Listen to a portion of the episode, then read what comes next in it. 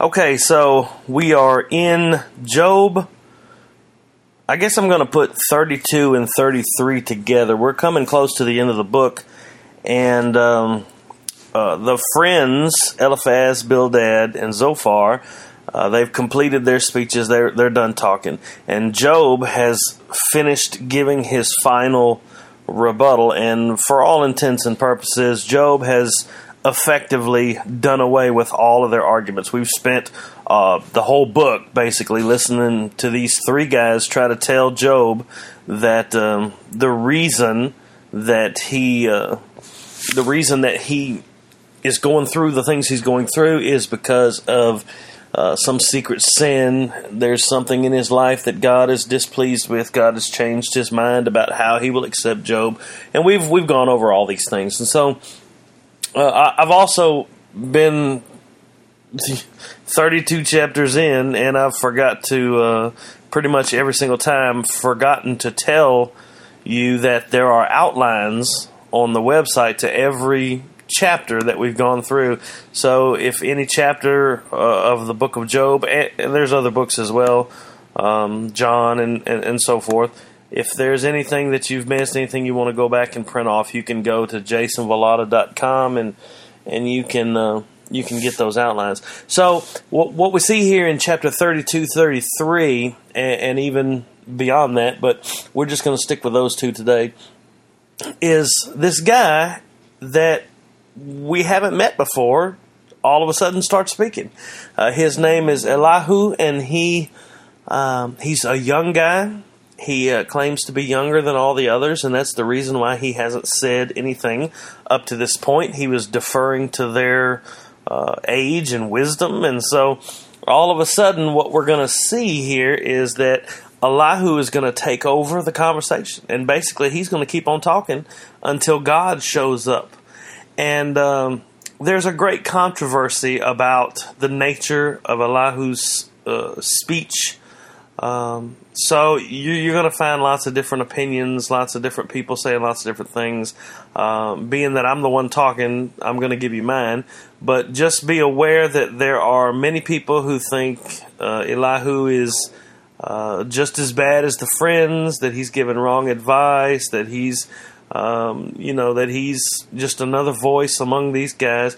Um, but there are things that lead me to believe that Elihu is actually uh, the prophetic voice of the book. He is the he's going to be the one who gives Job uh, the right counsel, and uh, he's going to tell Job. If I just want to, if we just want to sum it up in a nutshell before we start looking at his speech, um, so far, all the friends, the the three friends that have been speaking the whole book, their whole message was, "You have sinned, and therefore you are suffering."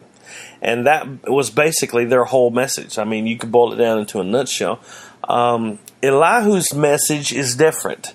His is going to be, and he claims that it is from God, not from wisdom or tradition or those things. Um, but his message is going to be Job, you are suffering but you have sinned in your suffering. So he's not going to say that Job's suffering is caused by his sin, but he is going to rebuke Job for sinning uh, while he was suffering. Let me explain that a little bit. Job has been, Job is a righteous man. We know that. God has said that. Job has said that. He's held on to his righteousness. Uh, as Job began suffering in the beginning of the book, we saw that he held fast to his integrity. He never denied God. He didn't, you know, uh, take out his frustrations. But as suffering continued, and as it got worse and worse and worse, and as these three friends added to his suffering over and over again, what we saw was, in especially in the final speech of Job, what we saw was that Job began to um, accuse accuse God of injustice, for lack of a better way to put it. Uh, and at most, he accused God. He definitely accused God of coming against him without a cause. He accused God of causing his suffering for no reason. And most importantly, he accused God of being silent when Job called out to him. That was Job's big that was Job's big thing.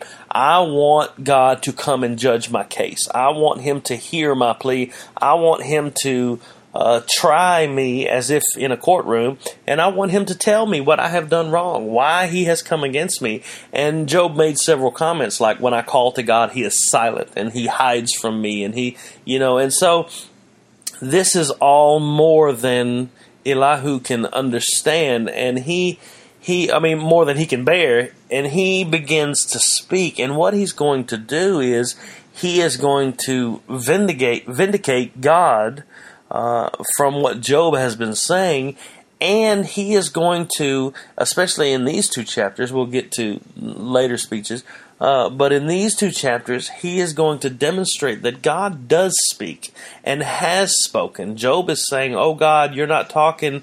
Why won't you show up? And all these. Elihu is going to show Job that, that God has spoken and he is speaking. And he is also going to show Job that uh, Job has sinned against God in the midst of his suffering. Now, be careful and understand exactly what I'm saying.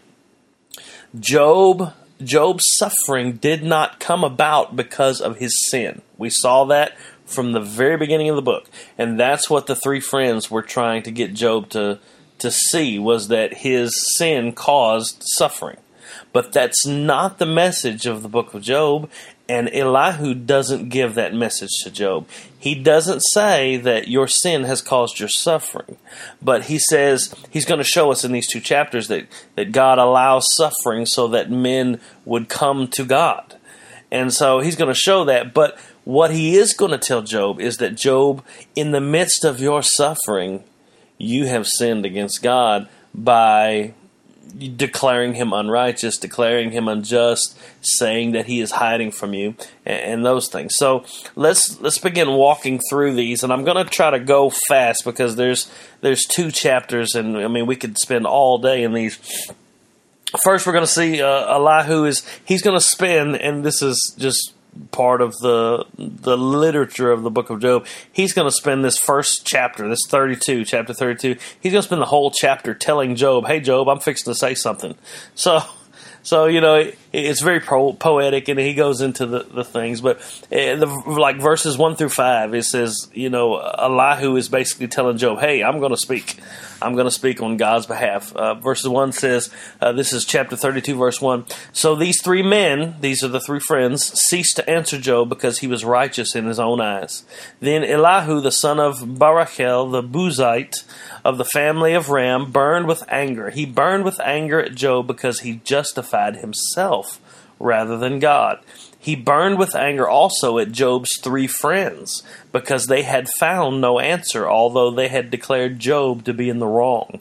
Now Elihu had waited to speak to Job because they were older than he, and when Elihu saw that there was no answer in the mouth of these three men, he burned with anger. And then this is where he's going to start speaking. So you see, he's he's upset. He is uh, he's upset because of uh, Job. He's upset because uh, Job has said, I am the righteous one, and God is being mean to me, basically. You know, God is has forsaken me, He's left me, He's and I don't know why. And, and these things uh, think about it now, make sure you understand that He's not saying He's not angry because uh, God is actually punishing Job for his sin and Job won't won't accept it. He is angry because in the midst of Job's suffering, Job decides that God is unjust. And the friends, the three friends that have been talking to Job, they have they have not come up with a credible answer as to show Job where he has gone wrong. And so Elihu being the youngest, he has deferred to his elders, but now they're silent and there's nothing else that they're going to say, there's nothing else they can say. And so now he decides to speak. But here's the the, the big thing about uh, chapter 32 is he is going to tell Job that I'm going to speak I'm going to speak from God's leading. I'm not going to speak from tradition. I'm not going to speak from wisdom. We've seen the other three friends saying, I've saw in the night visions and, and it's always been this way. The elders have taught us. The people of old have said the wisdom and knowledge. They've all been saying this is the way life is. And we know this because of, you know, the the learning that we have, the wisdom that we have. Elihu is not going to say that. He's going to say, "I'm going to speak from the Spirit that is inside me. I'm going to speak from God's leading." Uh, verse six through ten, he says, "And Elihu the son of Barachel the Buzite." Answered and said, I am young in years, and you are aged. Therefore I was timid and afraid to declare my opinion to you. I said, Let days speak, and many years teach wisdom. He was talking about the old guys. He says, But it is the Spirit in man, the breath, which is the same word that is used for spirit. Uh, it's a it's a translational issue, whether you translate it breath or spirit, but it is the spirit in man, the spirit of the Almighty, the breath of the Almighty, that makes him understand. It is not the old who are wise, nor the age who understand what is right. Therefore I say, listen to me, let me also declare my opinion. He's going to tell, he's basically telling Job, he said, look, God's words the words of the Spirit of God are more valuable than tradition. It's not the wise, the old men who are just are wise. Uh, so far, he says, I have deferred to these older guys' counsel. He says, but now I'm going to speak. I'm going to speak from the breath of the Almighty. I'm going to speak from the Spirit of the Almighty. Uh, the Spirit that inside is in is inside a man.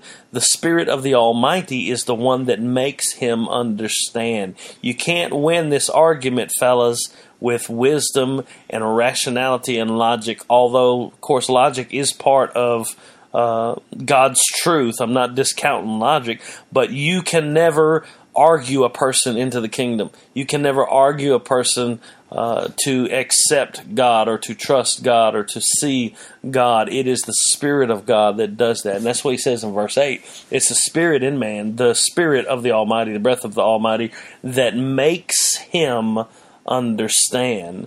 Uh, he's going to tell them in verse 11, he's going to say that it's God's truth that is needed. These three friends have not been able to give an answer to Job, and they have not found an answer no matter how, how hard they've tried. We've spent you know, the whole book of Job just grueling over these three friends' speeches and them trying to convince Job.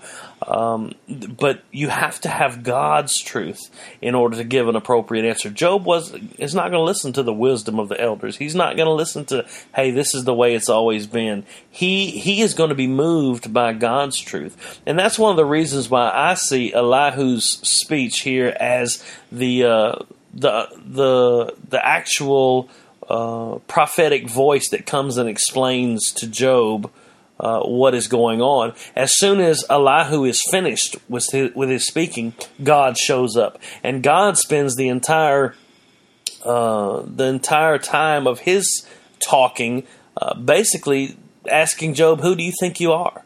Uh, he he tells asks Job, you know, we'll see this later on, but he says, you know, where were you when I created the animals, and where were you when I put the stars in the sky? Where who do you think you are? Is basically what he's telling Job.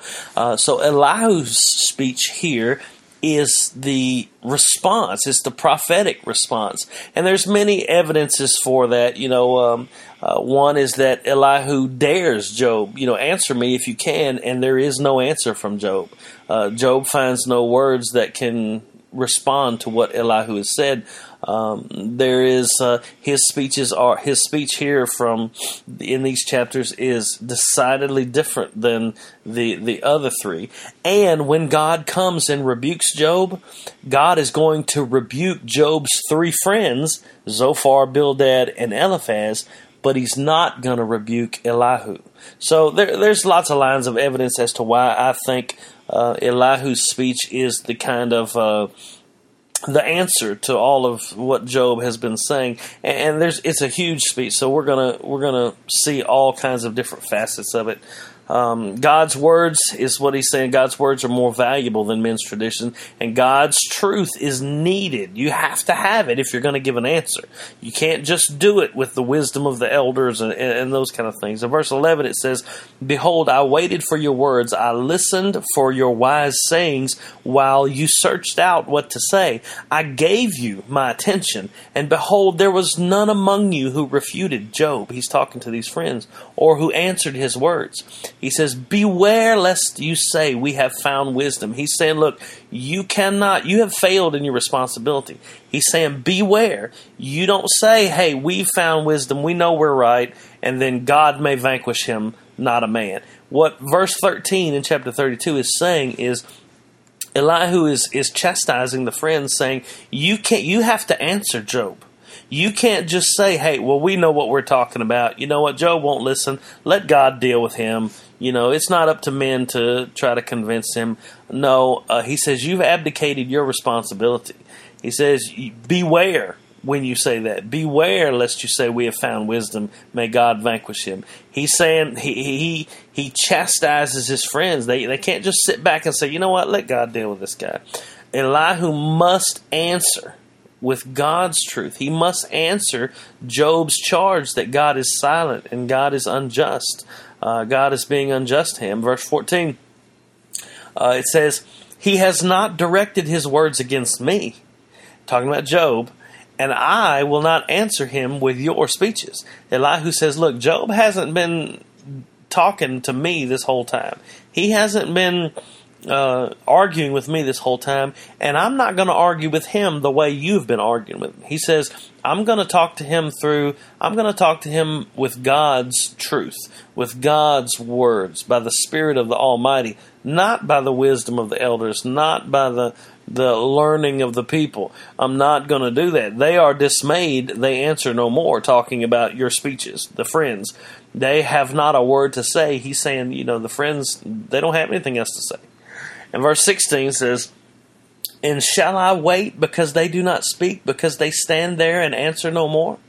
He said, I can't just stand here while they you know, while they are, are silent, while they have given up trying to uh, convince Job, uh, trying to help Job, trying to speak with Job. And that's been the whole purpose of the friends, really. It's not, you know, we kind of get lost in the argument, but the purpose of the friends when they first came onto the scene in the first and second chapter was to comfort Job to help Job. And Elihu is saying, look, just because you're unable to answer Job with tradition and with wisdom of the world and those things, the teaching of the elders and all that, he says you, can't just give up your uh, your calling to come and help Job. You can't just give up and say, you know what, forget him. Job don't want any help. He needs to hear God's truth.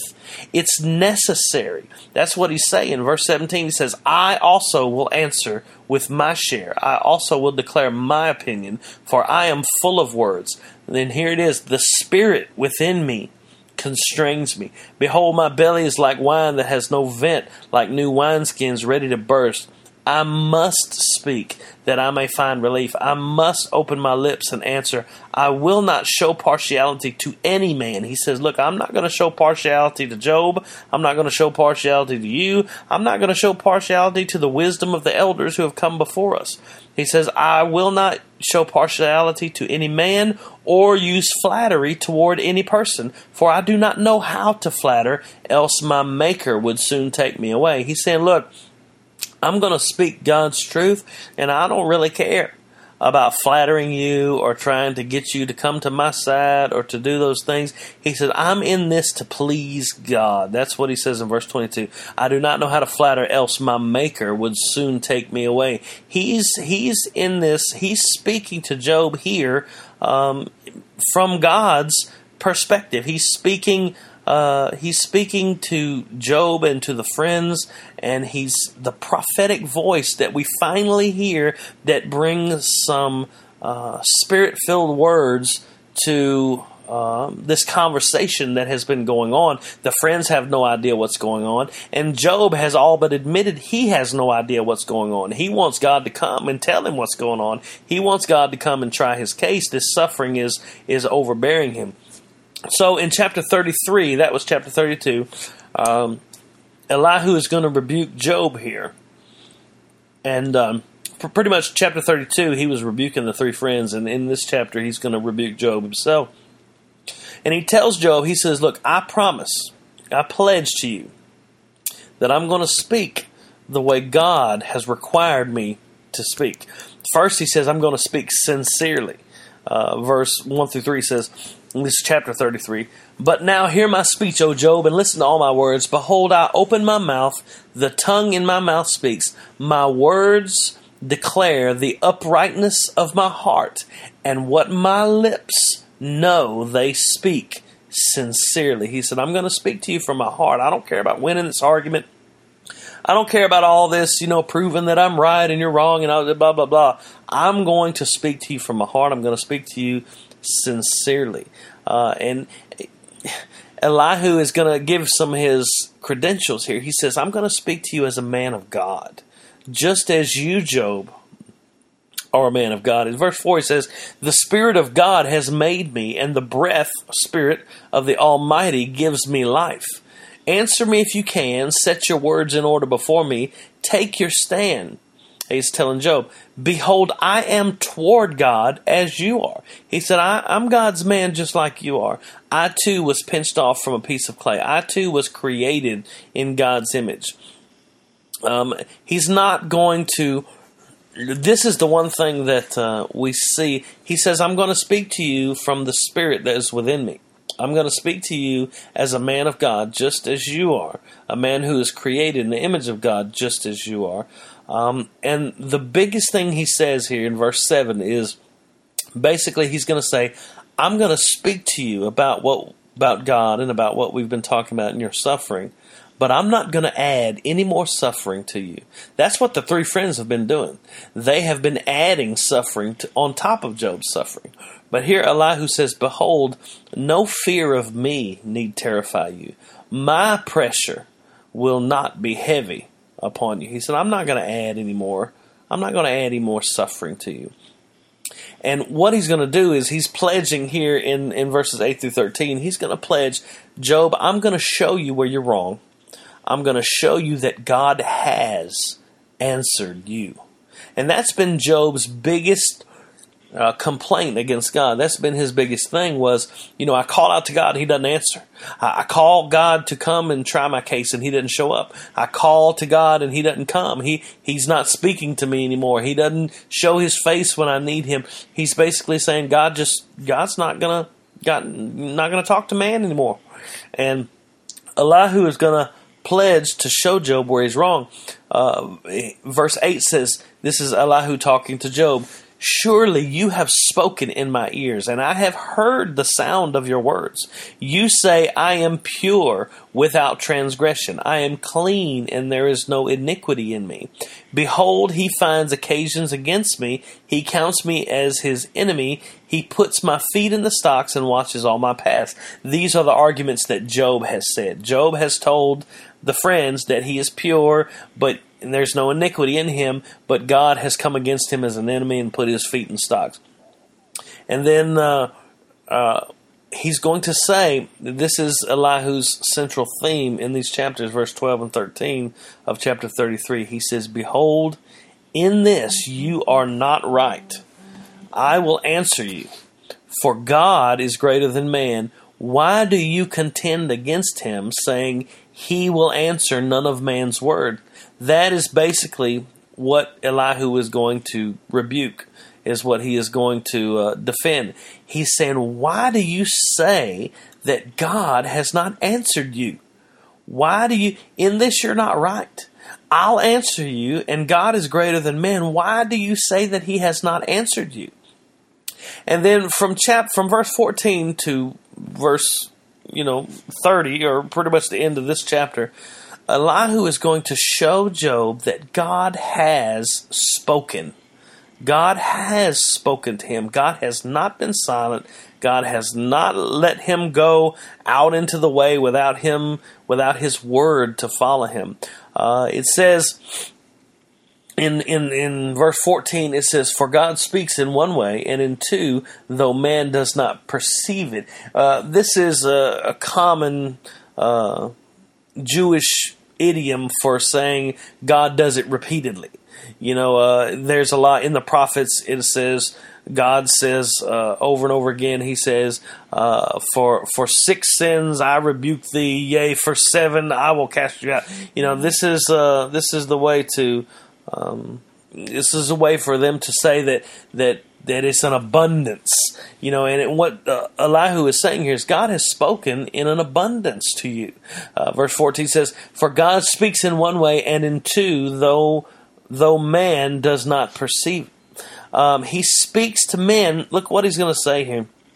First thing he says, he's God has spoken to you uh, through your conscience. I mean, He's speaking to you right now in your own in your own thoughts, in your own conscience. Verse fifteen says, "In a dream, in a vision of the night, when deep sleep falls on men while they slumber on their beds, then He, God, opens the ears of men and terrifies them with warnings." That he may turn man aside from his deed and conceal pride from men. He keeps back his soul from the pit, his life from the perishing by the sword. What do you mean God hasn't spoken to you?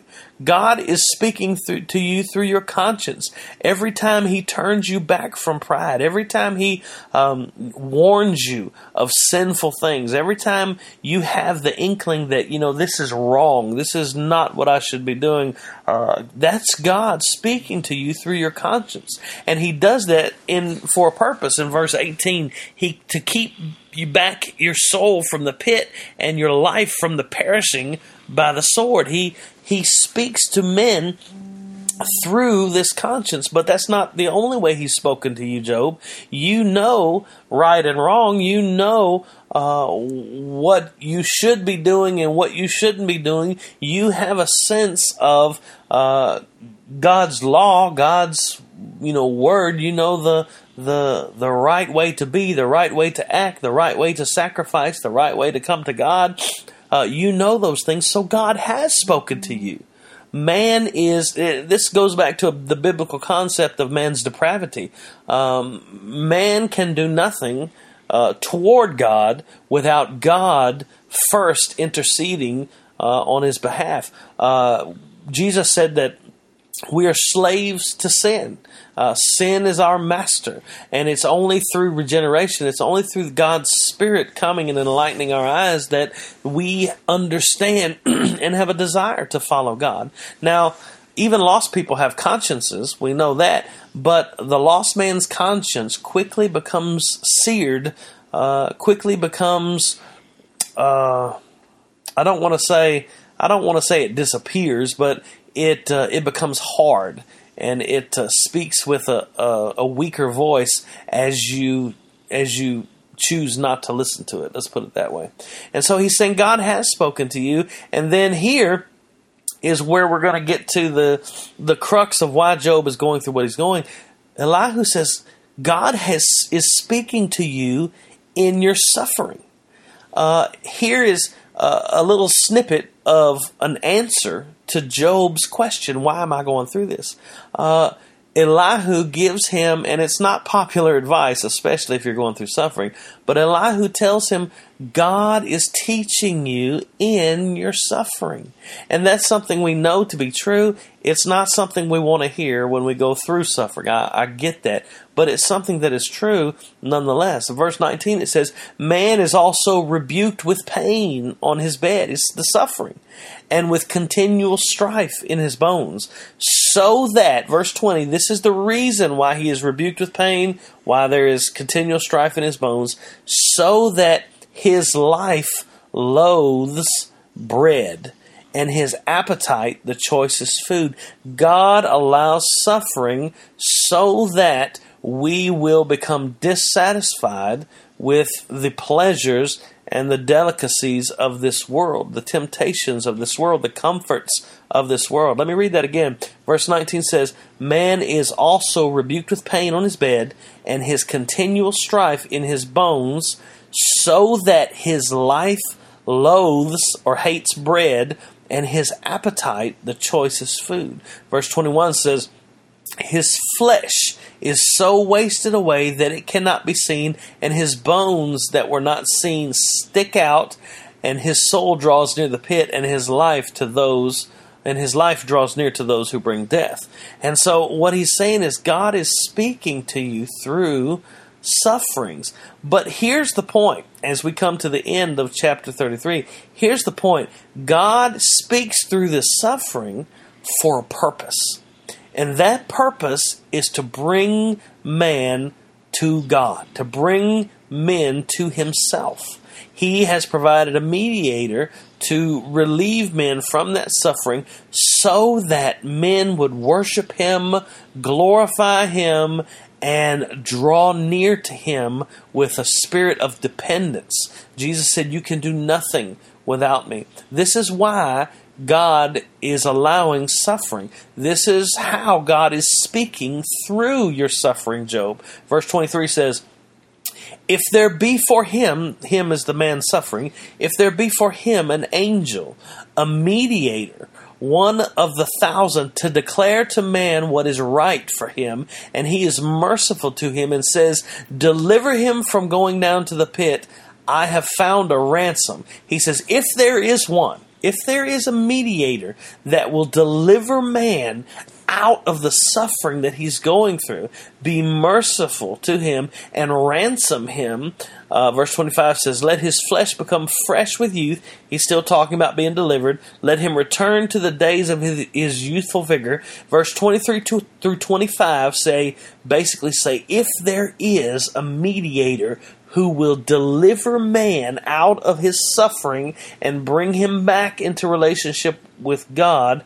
Verse 26 Then, when that happens, man prays to God and he accepts him. God accepts him.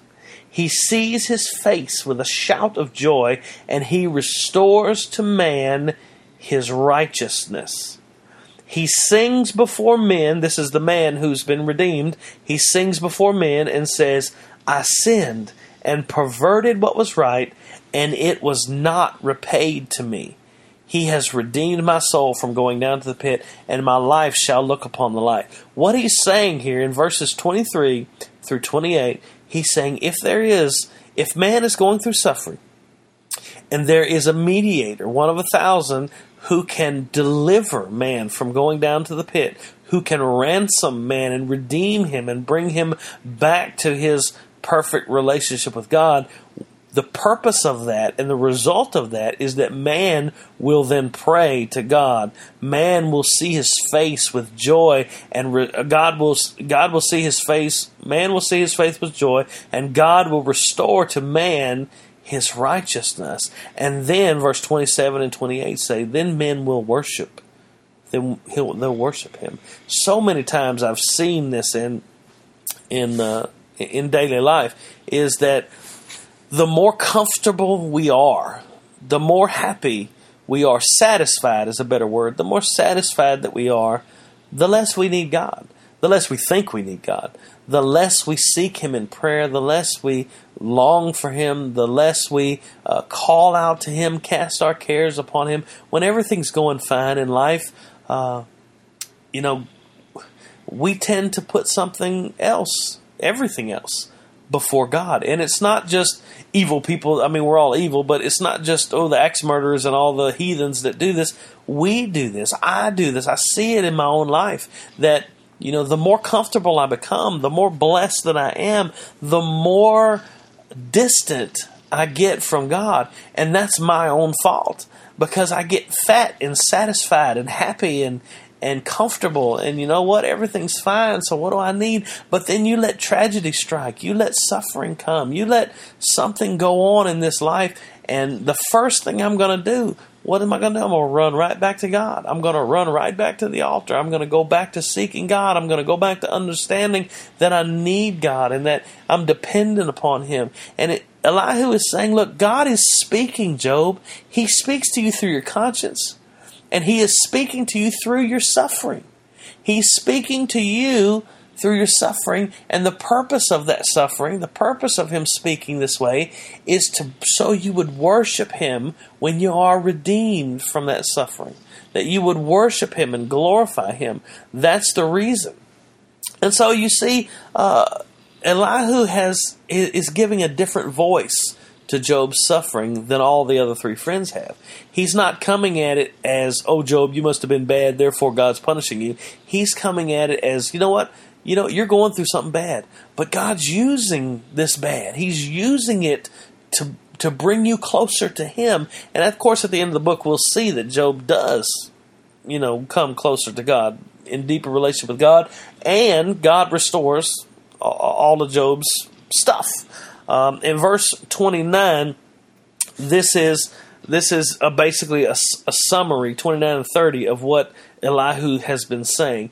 Uh, he says, Behold, God does all these things twice, three times with a man. And this is the same Jewish idiom here. He's saying this is how he works with man abundantly, continuously, twice, three times with man. And this is why, verse 33 to bring back his soul from the pit, that he might be lighted with the light of life. That is basically the argument that Elihu is making.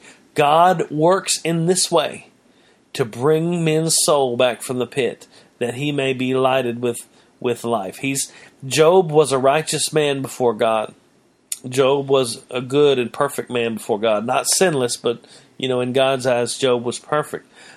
But God allowed Job's testing not just to uh, show that Job was righteous, although that is what it did, but it was to teach Job that, hey, Job, I'm going to be your very present help even when everything's taken away from you. I'm going to be the one who redeems you out of the suffering of this world. And then, of course, at the end, Elihu challenges Job. Uh, verse 31 through 33 says, Pay attention, O Job, listen to me. Be silent, and I will speak. If you have words, answer me. Speak, for I desire to justify you.